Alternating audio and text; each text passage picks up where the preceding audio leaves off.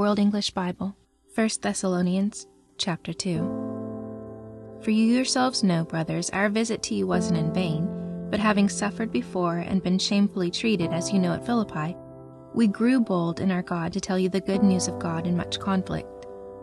For our exhortation is not of error, nor of uncleanness, nor in deception. But even as we have been approved by God to be entrusted with the good news, so we speak, not as pleasing men, but God, who tests our hearts. For neither were we at any time found using words of flattery, as you know, nor a cloak of covetousness. God is witness, nor seeking glory from men, neither from you nor from others, when we might have claimed authority as apostles of Christ.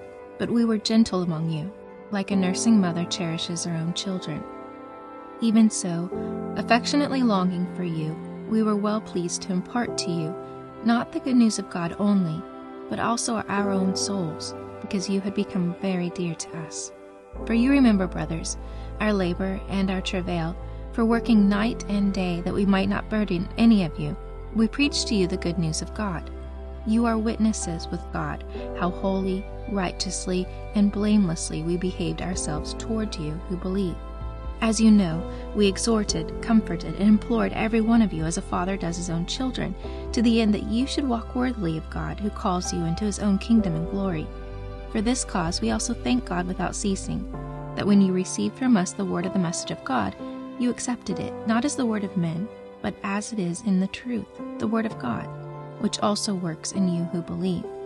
For you, brothers, become imitators of the assemblies of God, which are in Judea in Christ Jesus for you also suffered the same things from your own countrymen, even as they did from the Jews, who killed both the Lord Jesus and their own prophets, and drove us out, and don't please God, and are contrary to all men, forbidding us to speak to the Gentiles that they may be saved, to fill up their sins always.